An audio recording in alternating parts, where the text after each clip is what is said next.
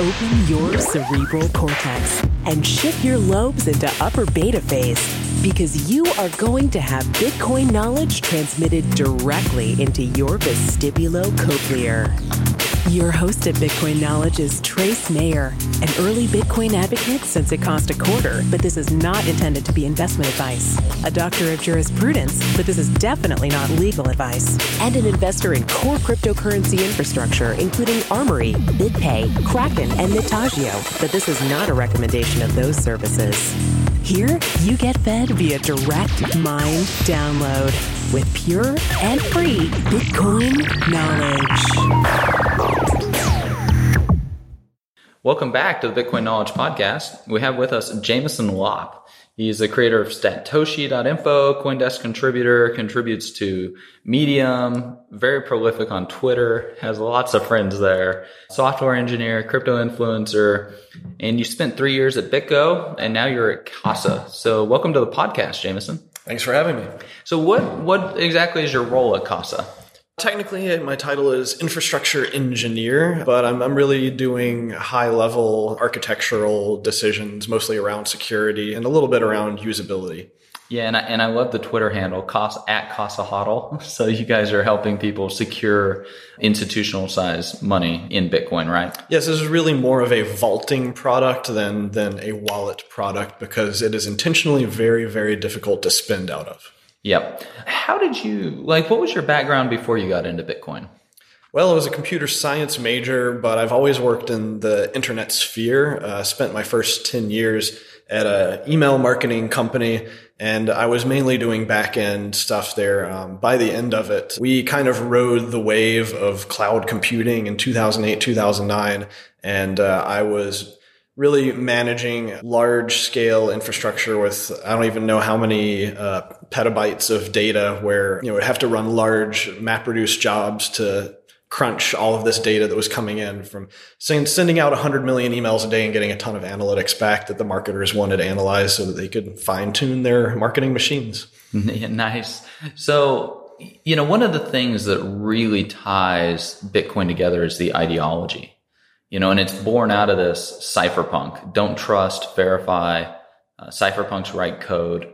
Would you say that you align with that at all? Very much. Uh, so much so that I uh, somewhat ironically call myself a professional cypherpunk.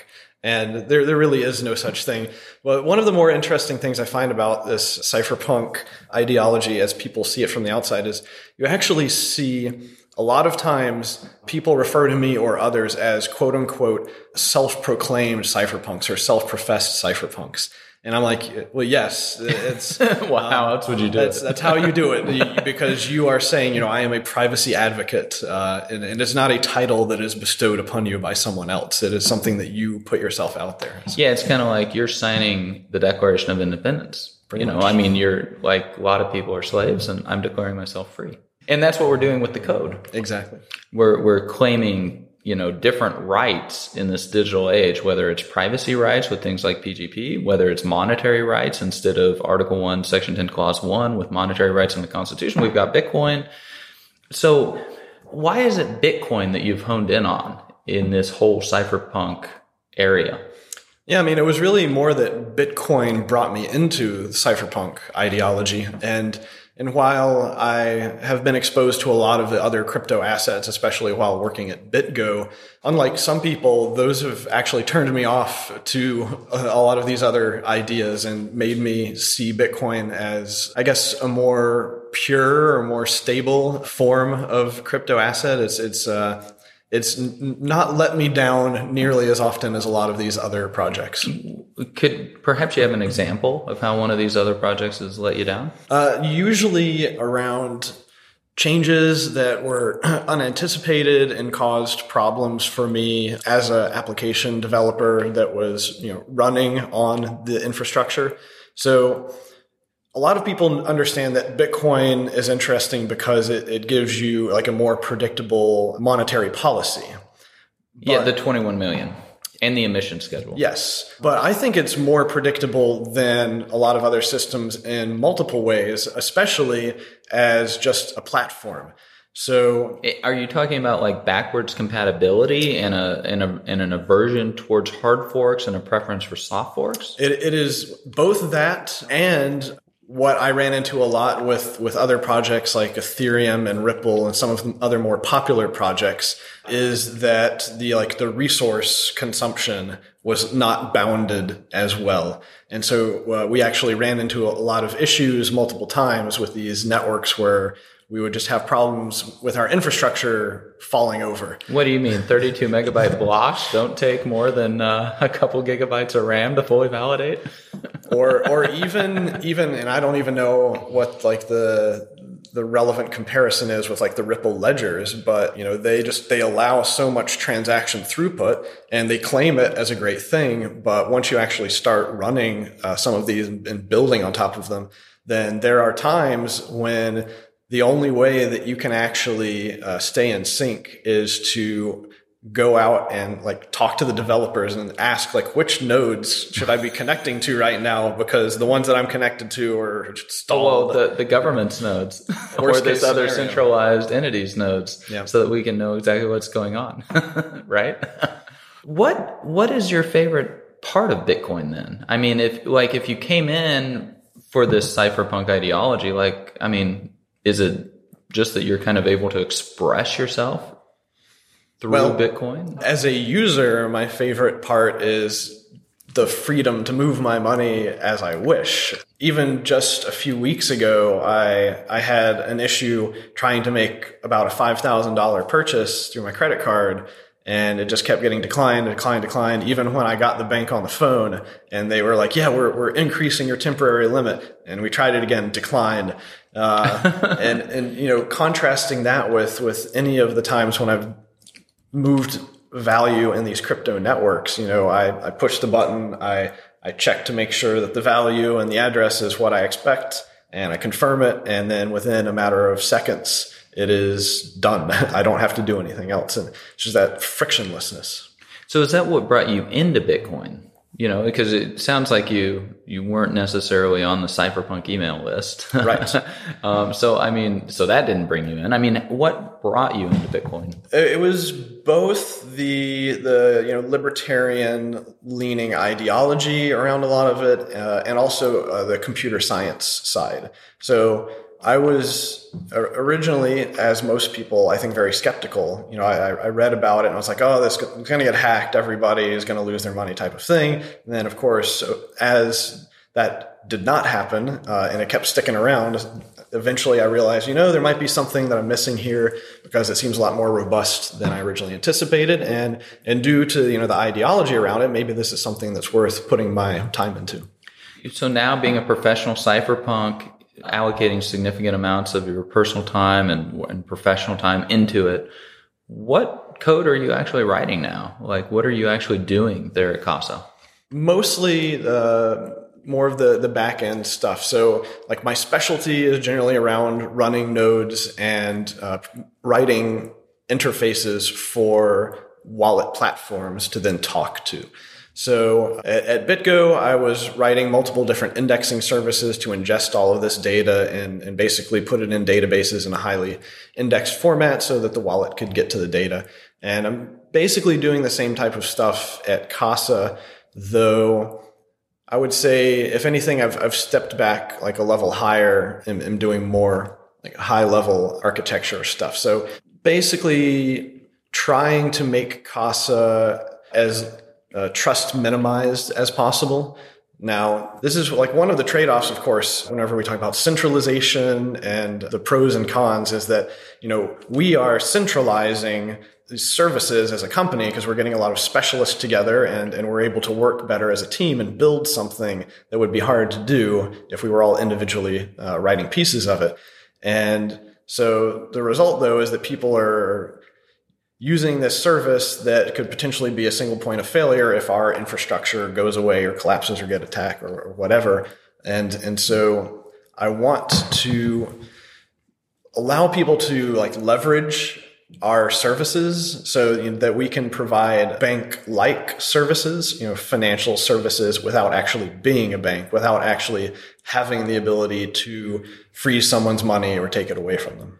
So is this looking at who's the target market then? Is it individuals, family offices, hedge funds? Well, you know, really most interested in individuals. You know, the larger enterprises that need more of a treasury management solution are probably not going to be as interested in what we're offering because we are not offering a solution where you have a whole group of people that come in and you set up complex rules where you're like auditing each other. We're trying to leverage uh, multi-sig and hardware devices so that a single person can have like the most secure but also easy to use setup. And so right now uh, we are targeting high net worth individuals simply because if you get into the consumer market of, of wallets, the, the floor for prices is zero. Uh, so most consumers are expecting to get a free wallet and uh, it's very hard to you know make any money providing that type of service without like selling personal information or, uh, or yeah. something a little more unscrupulous. Yeah, exactly. Yeah, who knows what blockchain.info does with all that data they collect. so, like me, you're a prolific uh, Bitcoin writer and educator and things like that. It's fun. I gotta admit, it's definitely a lot of fun. It can be very rewarding being in the battlefield of ideas, but it also has its downside you were swatted. You know, what, yeah. what exactly happened here and how has that kind of changed your calculus in terms of kind of giving people free information in this area? Well, this was something that, you know, I always knew in the back of my mind was possible because we had heard of it, especially happening in like the video gaming community. And I, it did happen to a few other folks in the Bitcoin community, though I don't think they were particularly public about it. Now, well, how Finney? Hal Finney got swatted? Right. I mean, really, you're going to swat a guy in a wheelchair with Lou Gehrig's? Yep. And so, it led to his early death too, because it was uh, during the winter, uh, and he was out on the driveway for a significant period of time. And so, I mean, kind of in my opinion, swatting somebody should be considered attempted murder because it's the deployment of lethal force. But you know, anyways, not not not to usurp your your answer here. yeah, well, you know, it was obviously it came out of nowhere. Uh, it's not like I was expecting it to happen. And once it actually did happen, and, and thankfully um, it went about as well as it could have because my local law enforcement did a little bit of research and realized that the phone call was not actually even coming from my state. uh, they they didn't even you know bust down the door or anything. So uh, you know, after talking to them and, you know, they realized that I was a, a, public, fairly controversial figure. They, they left pretty quickly after that. They did, they, they politely asked if they could search my house, but I politely declined. Um, like you have no reasonable cause. yeah. But you know, once that was actually over, I definitely started reevaluating a lot of things and being more careful about my my online privacy and posting, you know, location related stuff, giving giving any hints about what I might be up to. But um then, you know, over the next few months, I started researching like how to actually start my life over to, you know, sever all my ties uh, because I had been living in the same house for 10 years and like you can basically Google my address and, you know, public tax records and all this other yeah. stuff comes up. So, um, I've spent a considerable amount of time and resources over the past six months, basically setting up legal entities and, and, uh, new types of proxies, uh, both, both technical proxies and human proxies and legal proxies and I'm at the point now where I'm ready to stress test it. So over the next few so weeks, are you inviting another one? um, well, so uh, it'll be multiple levels of stress tests. Uh, the first level will be just getting some private investigators to see what they can uh, dig yeah. up, mm-hmm. and if that goes well, I am considering putting a bounty out there for like if you're if you're a professional, you know, data sifter digger guy, um, and you can find me, then I'm willing to pay for you to to tell me, you know, wh- where the leaks are to see if I can I can close them up. Well, that, that might be a little bit nicer way than uh, inviting the Nazgul to come and claim you, right? Oh, yeah. so when would would this potentially become a service offering at Casa? Because I could see this being something people would uh, appreciate. Yeah, we've talked about it mainly because you know just the the education level is the bar is so high to actually understand. It's a very multifaceted problem. You know, Right. you're, you're leaking data all over the Oh, I, place. I, I have. I am very well acquainted with this. Uh, you know, running the blog How to Vanish for several years with Yeah. many millions of visitors. We uh, looked at lots of the different facets, and I mean, we had little guides on financial privacy or personal privacy or electronic privacy or financial privacy, and like our main book and. I mean, and then you've got like state income tax ramifications that get tied in with this, and you've got second citizenships and residencies, and I mean, there's a lot of, I mean, kind of just the general five or six flag theory that you can implement. So, I mean, there's really a lot in this whole this whole arena. And I and Bitcoin enables people to be so much more mobile. Most people don't really appreciate the amount of risk that comes from the externalities that get created by the government's requirement for the collection of so much of this data. You know, all this AML, KYC, healthcare regulations, all this stuff, taxes, driver's licenses. I mean, all of these things create tremendous potential attack surfaces and attack vectors Yep. to personal safety. And I think a lot of people just kind of take it for granted and don't do anything about it. And, that, and so there might be a, a service, you know, we, we found it at How to Vanish, you know, there was definitely a market, but you know, over the, over the years, we noticed that like search traffic for basically these privacy related keywords, mm-hmm. it's down 90%.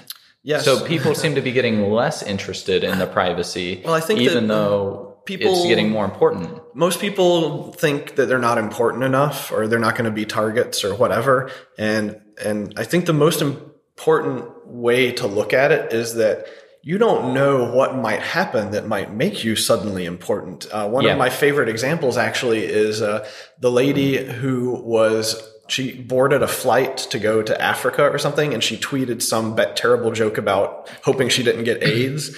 By the time she landed, her life was over. I mean, it was turned upside down, yeah. and and so just like the, the the power of the internet is the ability to suddenly make yourself a target of harassment from by millions of people in 140 characters in 30 seconds. And some people are just just really crazy. yeah, You know, they're just Looney Tunes. right. And I mean, and that's basically what happened to me is that I went from you know Well, and you, in the matter definitely like beat the beat the Bcash uh, I- I mean- community with a stick. so it's there's no there's no hard evidence that the swatting was due to that because the the person who did it didn't specifically say that. oh, They were but so they caught the person. No, no, but they um they tried to extort me. They they sent me some direct threatening voicemails and whatnot.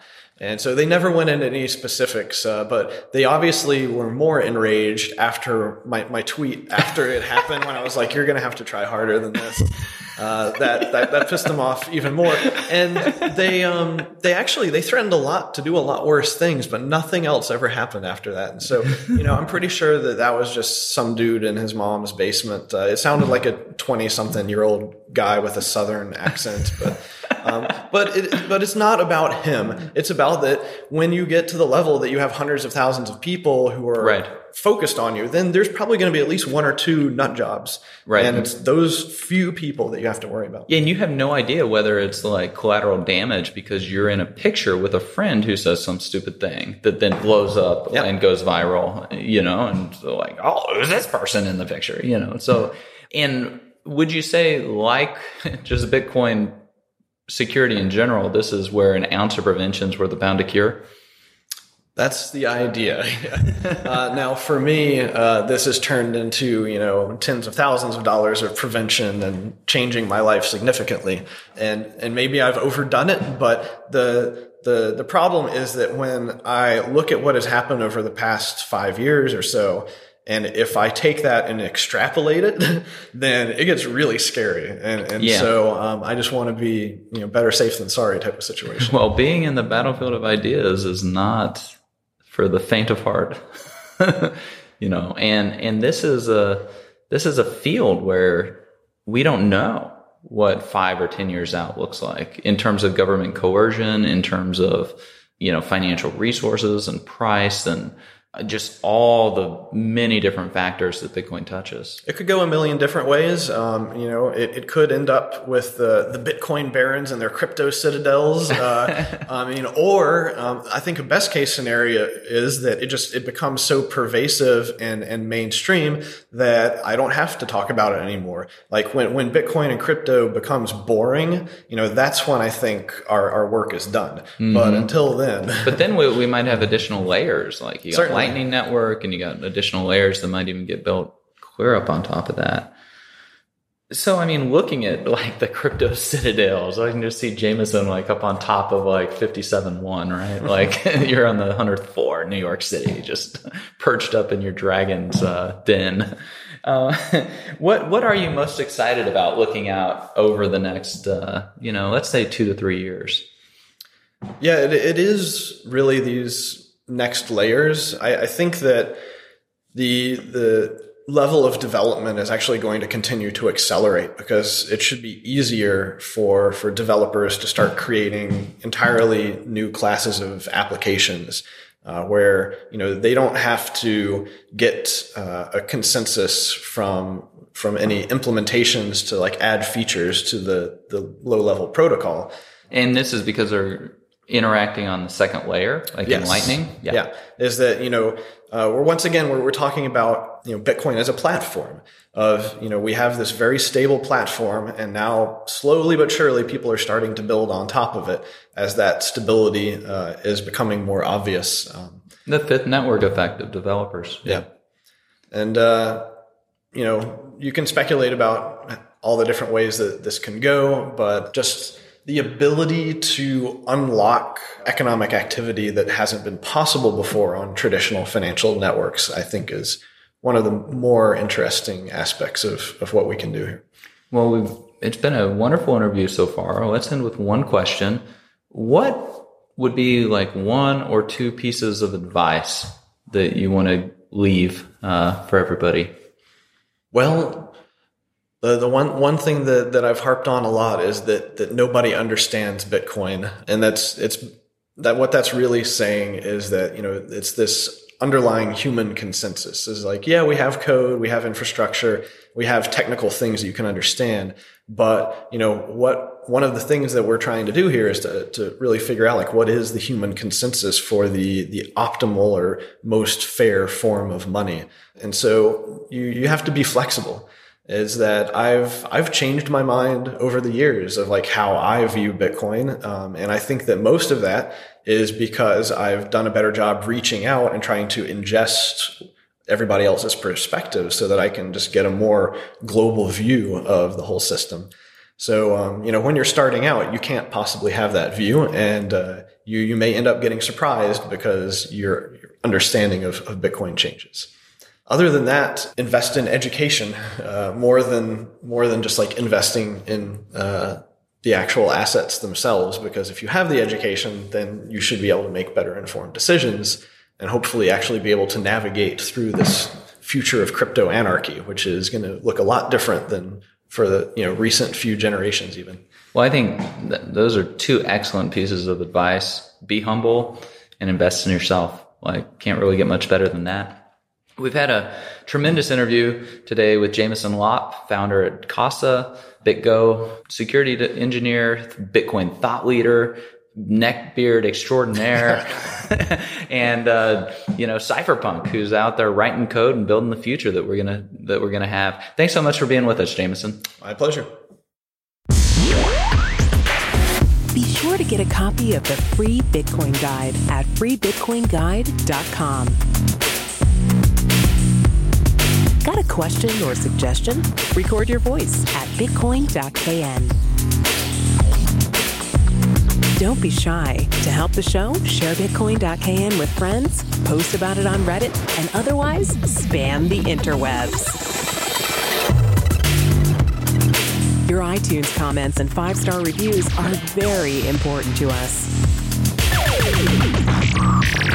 Please continue tuning in to the Bitcoin Knowledge Podcast, where we release interviews with the top people in the Bitcoin world. Now take some choline and let that Bitcoin knowledge consolidate.